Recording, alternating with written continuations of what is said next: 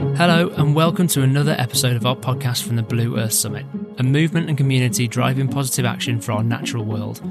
In this series, we'll bring you some of the highlight talks and conversations from our first summit in Bristol in October 2021. In this episode, Bertrand Piccard. We're forever talking about problems, but what about the solutions? Swiss explorer Bertrand Piccard is a member of the Breitling Explorer Squad. He's a psychiatrist, an ambassador for clean technology, and for him, the impossible doesn't exist in reality, but in our way of thinking.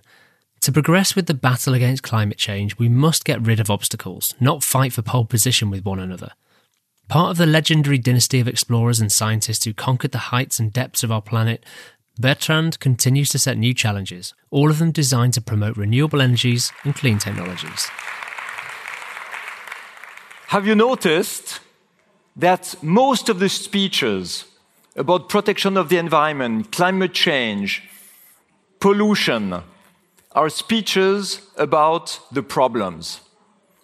It's usually a huge list and description of all the things that go bad. And at the end, it is said we have to change. We have to do better. And everybody applauds and it's the end. And we stay seated after the speech and we think, okay, situation is bad, we have to change, but how can we change? What are the solutions? The problems, we know them. How can we improve the current state of the world? And if we speak of solutions, it's quite difficult in the beginning because each person bringing solution is said it's impossible. And we ask, but why is it impossible? And the answer is usually always the same because nobody did it before. And it's the wrong answer. It's precisely because something has not been done before that we have to try. Otherwise, it will always remain impossible. But how to try? And I think it's important in the huge challenges we have today in front of us to understand that the impossible does not exist in the reality. The impossible exists in our way of thinking. When we believe that we have to rely on our certitudes, on our habits, on our beliefs in order to prepare a different world. But how can we prepare a different world if we continue to think the same? Which means that we have to identify what we deeply believe and try something else. And I'm going to give you a couple of examples of that, of these changes of paradigm. When the father of my grandfather installed the first telephone in Switzerland, he was a professor at the university, and he made a demonstration. And all his colleagues told him, It's very nice, but it has no future. Why that? Because they thought, and that was the paradigm of the time, that if you wanted to use a telephone, you need to pull a cable between the one who is calling and the one who is called. So, to make it global, you have to uh, connect all the houses of the world to every single other house of the world, even houses of people you don't know, because maybe someday you need to call them. That was the paradigm of that time, 150 years ago. Of course, it's not practical. It's billion of billion of billion of billion of cables you could not even see the sky. What was the paradigm shift?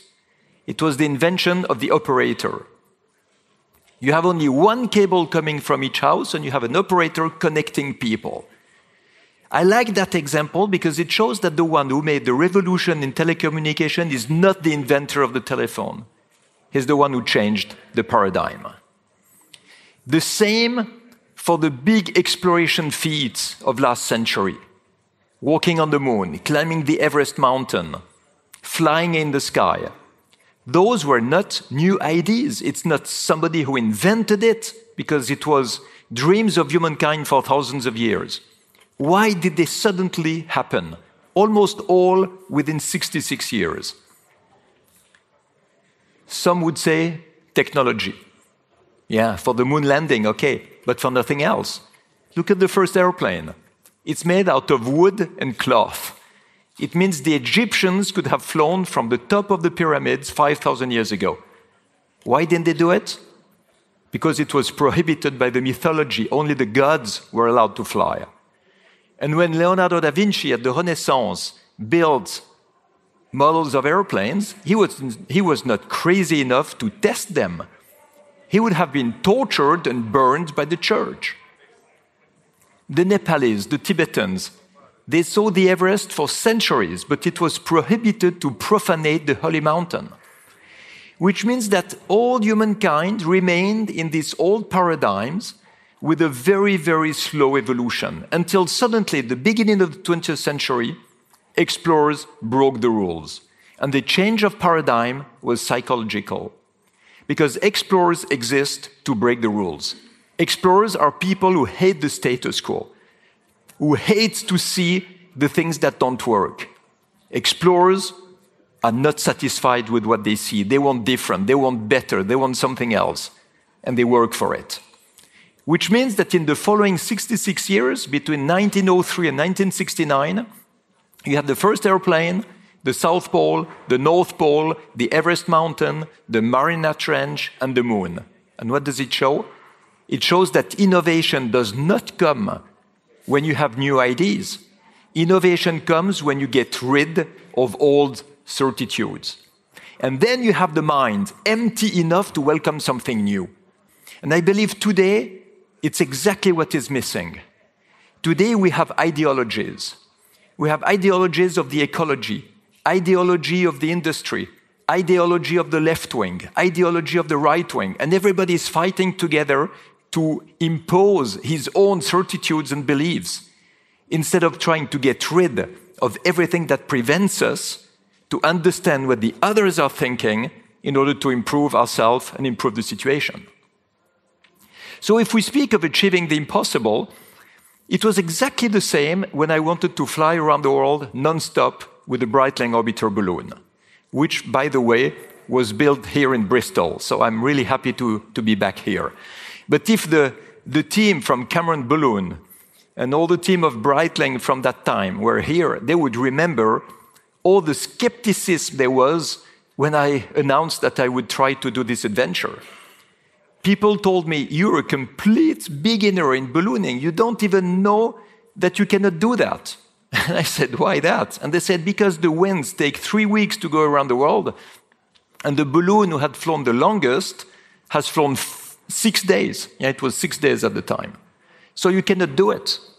Okay, so that's the paradigm. The paradigm is usually true until the moment that we want to change it.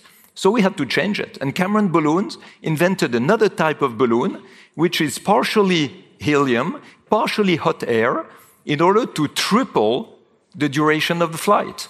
And actually, it's exactly what happened. We flew not six days, but 20 days. We did 45,000 kilometers. It's the longest flight ever in terms of duration and distance in the entire history of aviation. Thanks to the support of a watch company who believed that it was possible. But at the landing, we were elated with my friend Brian Jones, but it was really tight. Because from the 3.7 tons of liquid propane we had at the start, there was 40 kilos left in the last fuel tank. You see the, the frost showing the level of the fuel. So when you hear that the sky is the limit, don't believe it, it's wrong. The sky is not the limit. The fuel is the limit. and you know, in our world where we speak about fossil energy, we don't understand that we have limited resources. And we are wasting them like hell as if it was unlimited. In a balloon, you understand that it's limited. Because if you have no more gas, no more fuel, you fall down from the sky. So this was the beginning of the dream of flying with no fuel. Try to change the paradigm and write a new page in the history of aviation. When the Breitling orbiter capsule was brought in the Smithsonian Air and Space Museum in Washington, together with the big milestones of aviation, the Wright brothers flyer, the X-1 of Chuck Yeager, Apollo uh, 11, Spirit of St. Louis of Charles Lindbergh. I thought, wow, of course I was emotional to have my capsule in this prestigious museum. But I was not in the middle of my life to look at the past. And think, okay, it's beautiful. Now I put myself in an armchair. I look at this picture to be proud of it. No, of course not. I think it was clearly the moment where we had to understand that a new cycle in aviation was possible, but with no fuel, with no pollution, and no carbon emissions. And this was the beginning of the dream of Solar Impulse. Now, of course, I had this picture made by an artist on the computer before we even knew how the plane would look like. Photovoltaic cells on the wing in order to feed with electricity the electric motors, feed the batteries during the day to use the batteries at night in order to break another paradigm that was saying that solar energy doesn't work at night. Of course, solar energy should work at night. So I went to the aeronautical industry. I showed them the picture and I said, Can you build me the plane? And they looked at me and said, We need one or two minutes to calculate that the sun is not going to give enough energy to fly day and night with an airplane. So we cannot do it. The answer of the CEO of Boeing was the, the best. He looked at me and said, Of course not. and this is the paradigm of today. We're not caring about the use of energy, we're caring about the production. So if there is not enough production, we want to increase the production instead of reducing the consumption. So we are basically, in our world, like a stupid man in his bathtub and a leak in the bathtub. And instead of solving the leak, he opens the tap wide open to add more water to compensate the loss. This is why we're in such a deep trouble today in our world we don't have a society of consumption, we have a society of waste. So, okay, one minute to understand that we couldn't have enough energy from the sun, three years to calculate how we could cope with the energy given by the sun in order to be more efficient, in order to, re to reduce the consumption of energy. And for this, we needed to build an airplane that was 72 meter wingspan, 236 feet. So between the jumbo jet and the Airbus 380. But for the weight of a family car. And the power available was the one, was the one of a scooter. So, of course, if you hear things like this, everybody's laughing and say, okay, it never existed in the history of aviation to have an airplane so big and so light. It's exactly the opposite. If it's lighter, it's smaller. If it's bigger, it's heavier but you cannot do both the big size and the low weight. So in the beginning, we were a bit like Dumbo in this situation. You remember Dumbo? Poor little elephant with the ears so big that everybody made fun of him. And we were like that with our big wings that nobody wanted to build. But it's a normal moment. It's normal. Imagine you have the dream of your life, and people tell you, oh, it's easy, we're going to help you. What are you going to think? You're going to think, I didn't put the bar high enough. It, the dream is not ambitious enough. So if everybody tells you it's impossible, you have to think, wow, here I got something interesting. And when, some, some, when so many people say it's impossible, it will bring talents to the team because it will bring all the people who are pioneers, all the people who want to break the certitudes, who want to push beyond the limits and bring new solutions, invent solutions that have not existed before. And at this moment, we have to remember that if Dumbo became the hero of the circus, it's because he used his problem, he used his handicap, deployed his ears, and could fly. We had to deploy our wings and fly, but for that we had to build them. And to give you an example of the challenge, we had to build the structure of Solar Impulse 10 times lighter than the best glider, proportionally to the size, of course. And it was made with the same type of material than the one that, that you see there, a Flexi Hex in the, in the exhibit, with honeycomb, carbon. But we had to find someone to do it. And because the aviation industry thought it was impossible, we had to find someone who did not know it was impossible. And that was a shipyard. But I'm not just saying that to repeat the joke of Mark Twain, but to say that if you don't know that something is impossible, you don't have any filter. You don't have the filter that reinforces your previous knowledge. You have no filter. You just let come through everything, every solution, every idea, and you look at which one is going to solve your problem. So we went to this boat manufacturer who had built, by the way, the hulls of Alinghi, who won the America's Cup for Switzerland twice in a row. And the guy told us, Yeah, of course, I can make your airplane as light as you want because I know how to use carbon fiber. But I cannot work with your team because your team don't use carbon fiber for aviation. So we're a bit embarrassed with my colleague André Borschberg, went back to our team, and the guy said, Are you crazy or what? We cannot work with a shipyard who never built an airplane. And it took two years to change the equation and have one plus one equal three. The shipyard, our team, and the third experience in building an airplane lighter than anyone had ever managed to do. Which means that at the end, we had a first prototype, a second prototype, and we could make it around the world. But you see how dangerous it is to be too much specialized, to have the aviation industry believing we can always only do in one way, to have the automotive industry who says we cannot have electric cars. And then you have somebody outside of the world of the automotive industry, like Elon Musk, who makes the most attractive and successful electric car. You know, just remember, it's not the people who are selling the candles who invented the light bulb. And it's the same now to fight climate change, the same for political issues. It's exactly the same if we want to have a better quality of life on Earth.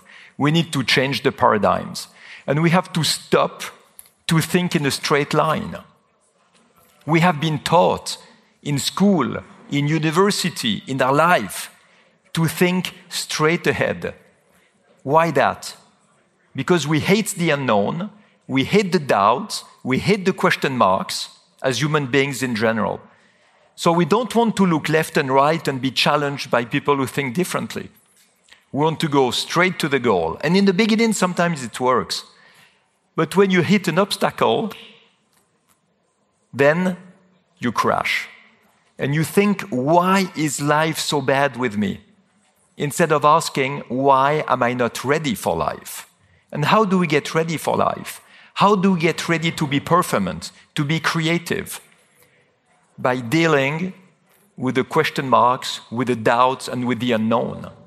By understanding that there are so many different directions, so many different ways to think. And it's probably the combination of all these different ways to think that will lead us to a better direction. So we need pioneers to explore these different roads.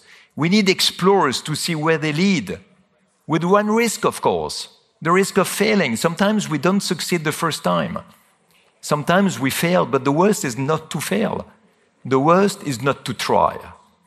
Which means that we have to go for it. And this is something that people have not really learned in life.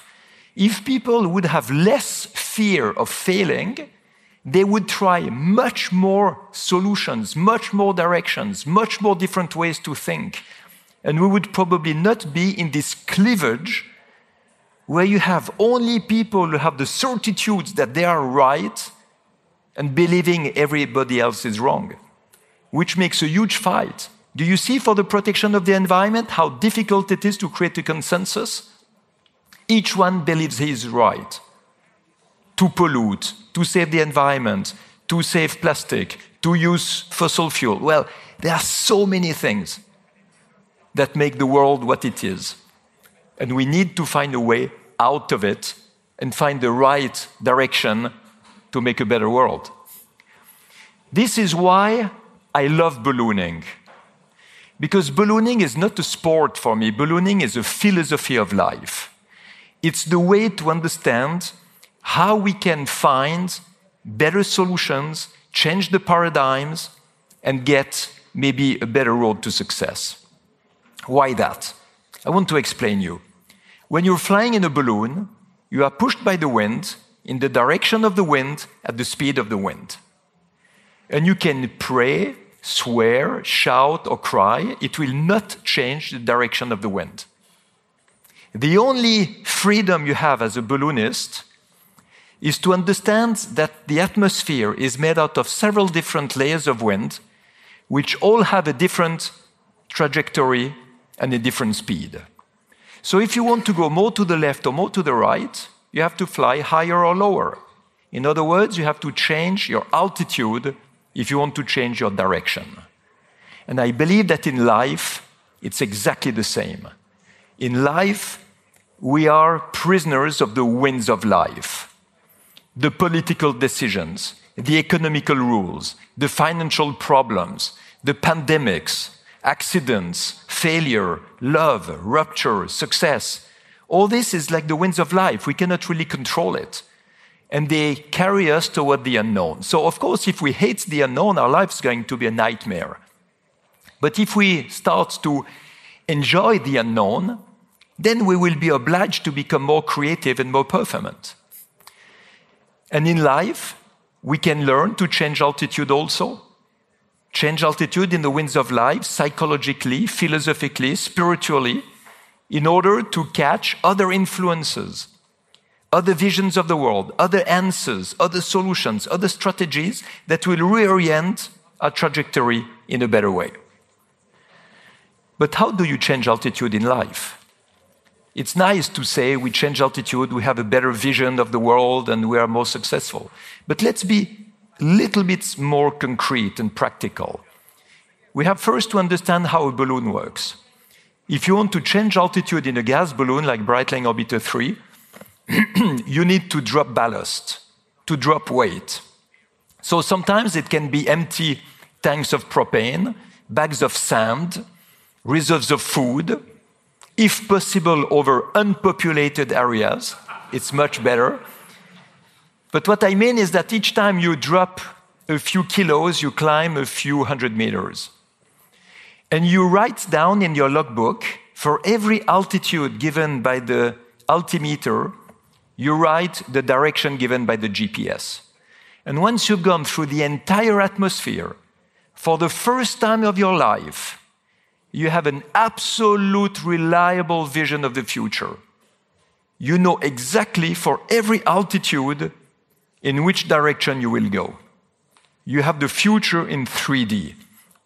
And then you bring the balloon back to the altitude where the direction is the one that you want to have.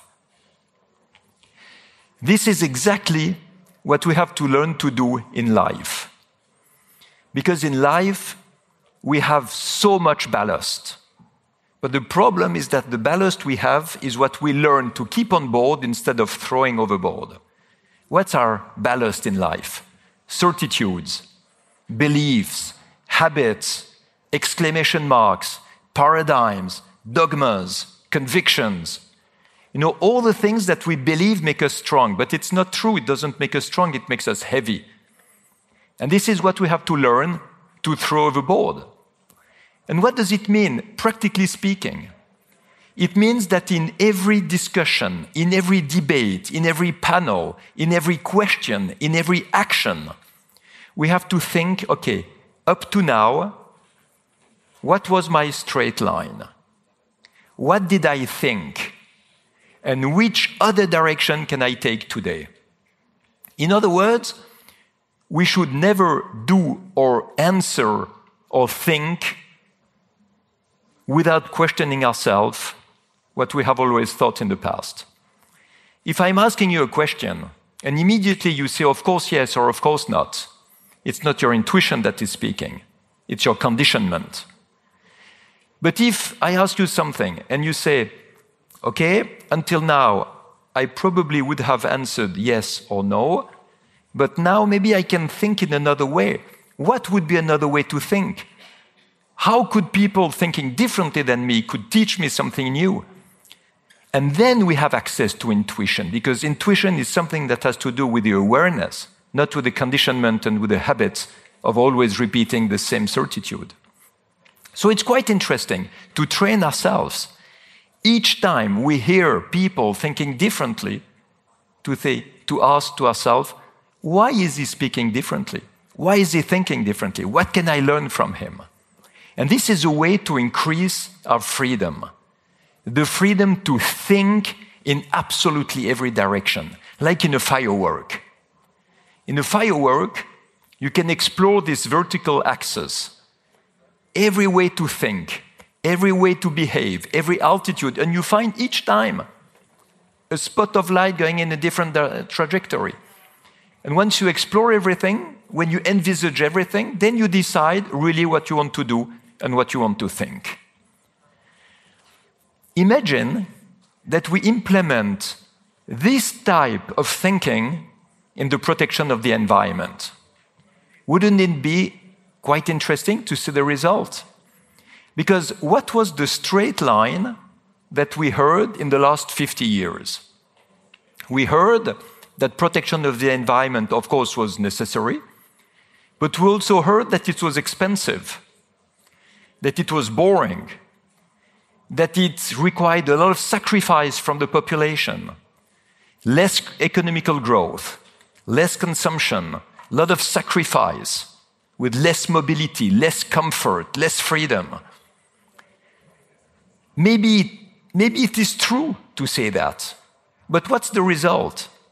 The result is that 95% of the population started to hate ecology.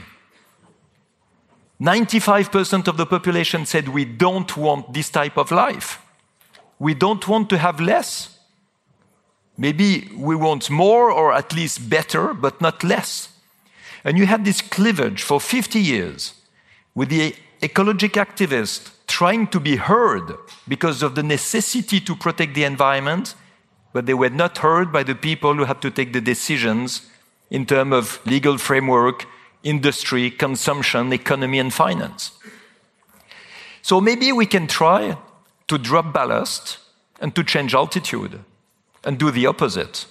Maybe we could say protection of the environment is economically profitable, it will create jobs, it's a very exciting process we can create a lot of enthusiasm because we can promise people they will not need to make a sacrifice.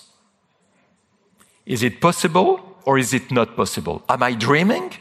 Is it a new ideology? Or is it something that can be rooted in the reality? Well, this is exactly what I wanted to, to, to check.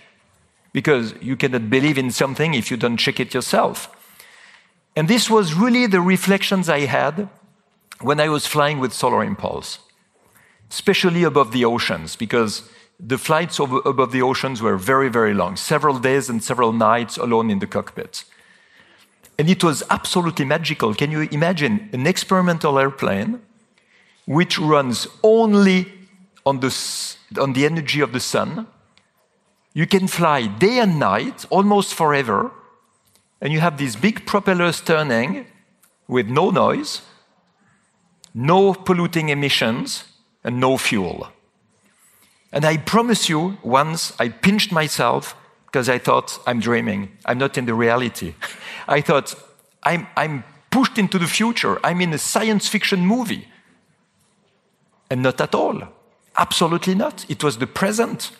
It was the present with what the current technologies allow us to do today. And that was a revelation because I understood that if I was not in the future, but only in the present, it meant that the rest of the world was in the past. The rest of the world was in the past with completely outdated systems and technologies, with combustion engines, which are 27% efficient when my electric engines were 90 97% efficient. The world of the past with badly insulated houses, losing all the energy outside, inefficient heating, cooling, and lighting systems, outdated industrial processes, dirty ways to burn fossil energy to have heat, electricity, or movement. It's crazy. All this is completely outdated. So we wave our smartphone to make believe we are modern, but everything else comes from the beginning of the oil era 120 years ago. So maybe it's not so much the fact that we live well, that we have comfort and private mobility that makes the world at the border of an ecological disaster. Maybe it's the old technologies and polluting technologies and inefficient technologies that we use that are really the problem. And if we wanted to change them, to change all the technologies, all the infrastructures, all the sources of energy, it would either be the ruin of humankind because it's too expensive, or the best opportunity for the economy with no more unemployment and much less inequalities in the world if all this change would become profitable. So we have to see is it profitable or not profitable? Because basically we have to change everything if we want to avoid the disaster that we are facing with climate change, pollution, and inequalities in this world. And this is why there was this sentence in the end of the film that you've heard before it was the banner that we had in front of the team take it further. Because in a big adventure, success should never be a goal in itself. Success is a way to step on a higher stage, to have more credibility, more experience, more influence, more power to do something better, even better. So, what was it for us? Take it further. It was to launch the Solar Impulse Foundation on the track of identifying more than 1,000 technological solutions that could protect the environment in a financial way, financially profitable way.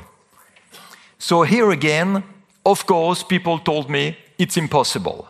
So I was really happy because I thought, okay, if people think it's impossible, it means that it's going to have a great impact once we'll succeed. And we succeeded. After four years, we have identified 1,300 systems, products, materials, processes, sources of energy, technologies that create jobs and allow profit while protecting the environment, while pushing the world to be more efficient pushing the world to be cleaner. And this is a game changing situation because it shows that maybe we can avoid both parts of the dilemma that keep us prisoners. Today, what do we have? What, what are the two options?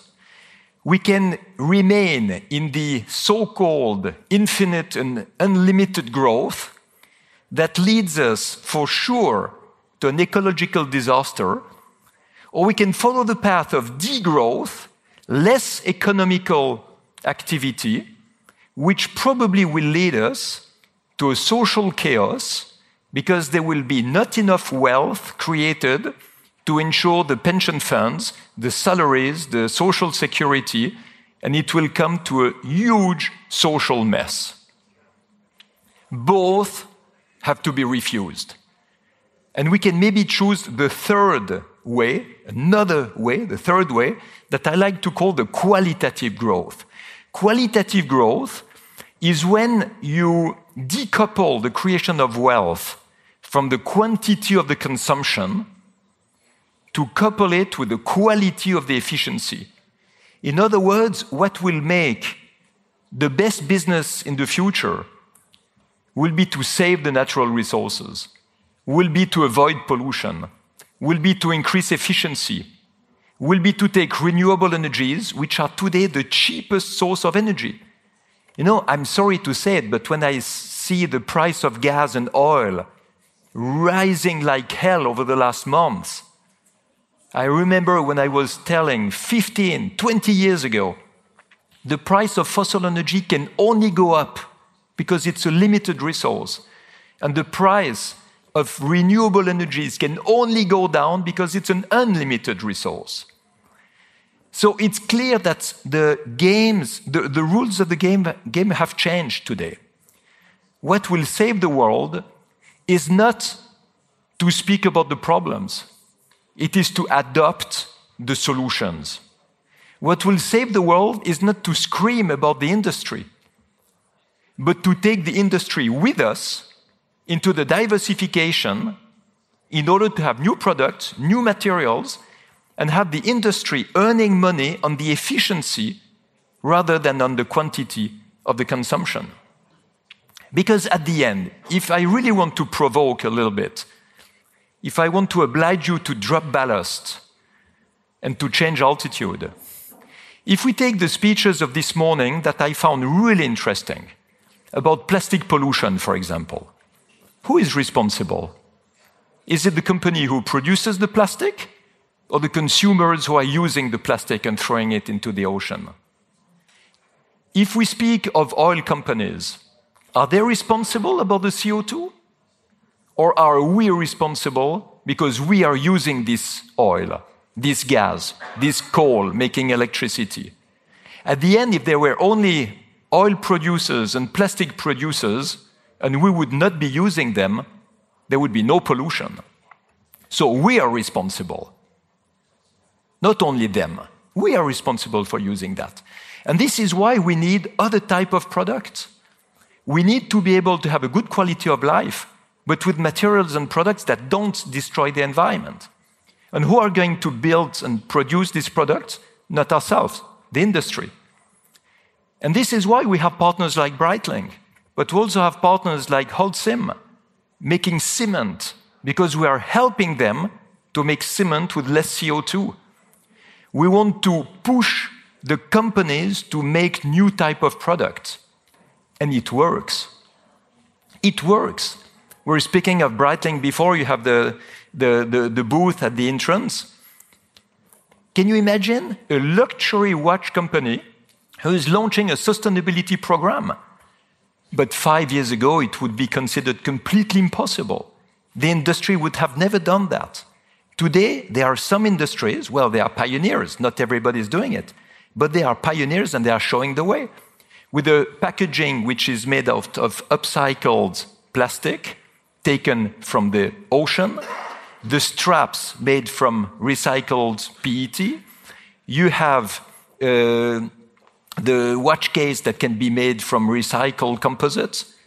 Well, this is interesting because you see that to be ecological, you don't need to be very marginal you, you, you can be inside the society, inside the world, but with another mindset, with other type of technologies, maybe with common sense. And this is life changing, you know. This is life changing. But of course, you have pioneers who are doing their best. But as long as you have companies who don't follow the pioneers, it will take far too long to get to the result. We don't have 50 years to change the world, we have 10 years. So we can spend 10 years shouting to change it and not bringing solutions. Or we can bring solutions like we do, but if they are not adopted, it will be useless also. So, so, the next step today is to have the political world changing the legal framework. And I think here, as citizens, we have a huge leverage because we are not in a dictator like other countries. In Europe, we're in democracies. And we can push the governments to go in the direction we want by the elections, by voting. And we need today to have a legal framework that obliges the world to use the new technologies, that ban the old polluting systems. We need modern standards and norms in order to oblige people to be more efficient in terms of resources, in terms of energy. And like this, it will create a necessity that is going to pull the new answers, the new solutions to the market. And as consumers, we will then have them all available for us. Because today, most of the new solutions, we don't have them. You want solar energy, you want wind energy, how do you get it? Maybe it's next to you, it's a coal power plant producing the electricity. You cannot change it by screaming, but you can change it by voting and by asking the governments to use the modern technologies like the one that the Solar Impulse Foundation has identified in the last four years and that now we want to push for adoption. This picture is the last one I did. during the flight around the world with the Breitling Orbiter 3 balloon. I don't know if you guess what it is. It's a window of the capsule. It is frozen by the moisture of the night, and on the other side, you have a rising sun. But you will never see the rising sun if you don't first go through the ice. And this is what so many people are afraid to do today, because today we have ice, we have problems, we have difficulties, we're in a crisis. And a lot of people are so afraid about the future that they suffer and they prefer to suffer in the problem they know than to challenge themselves to think in another way. So maybe we have to remember each time we're facing a crisis that life is not here to destroy us, life is here to challenge us. Life is here to bring us obstacles, to oblige us to drop ballast and to change altitude in order to improve ourselves, in order to identify the tools we need to be better after the crisis than we were before. So the crisis, when we accept it, allows us to evaluate. In other words, a crisis that we accept becomes an adventure. The adventure, it's just a crisis that we accept. But the crisis will be an adventure that we refuse. And it's up to us to decide if we want to be the victims of our fate or if we want to be the actors of our future. What I wish is that we will all become actors of our future. But for this, we have to be ready to take other altitudes and other directions. We need this pioneering spirit. We need this spirit of explorers in everything we do, in ecology, in industry, in politics, in finance, in economy and also as citizens in order to have a better quality of life on this planet. So, this is what I wish. I was happy to share it with you. Thank you very much. Hope that conversation's inspired you and given you some proper actionable insight. Please look out for the next episode. And if you haven't signed up for the film versions, please visit the Blue Earth website at blueearthsummit.com. Blue Earth Summit is happening from the 11th to the 13th of October 2022 in the great city of Bristol. We believe in the power of the outdoors to improve our health and further establish purpose led business. Register your interest at blueearthsummit.com.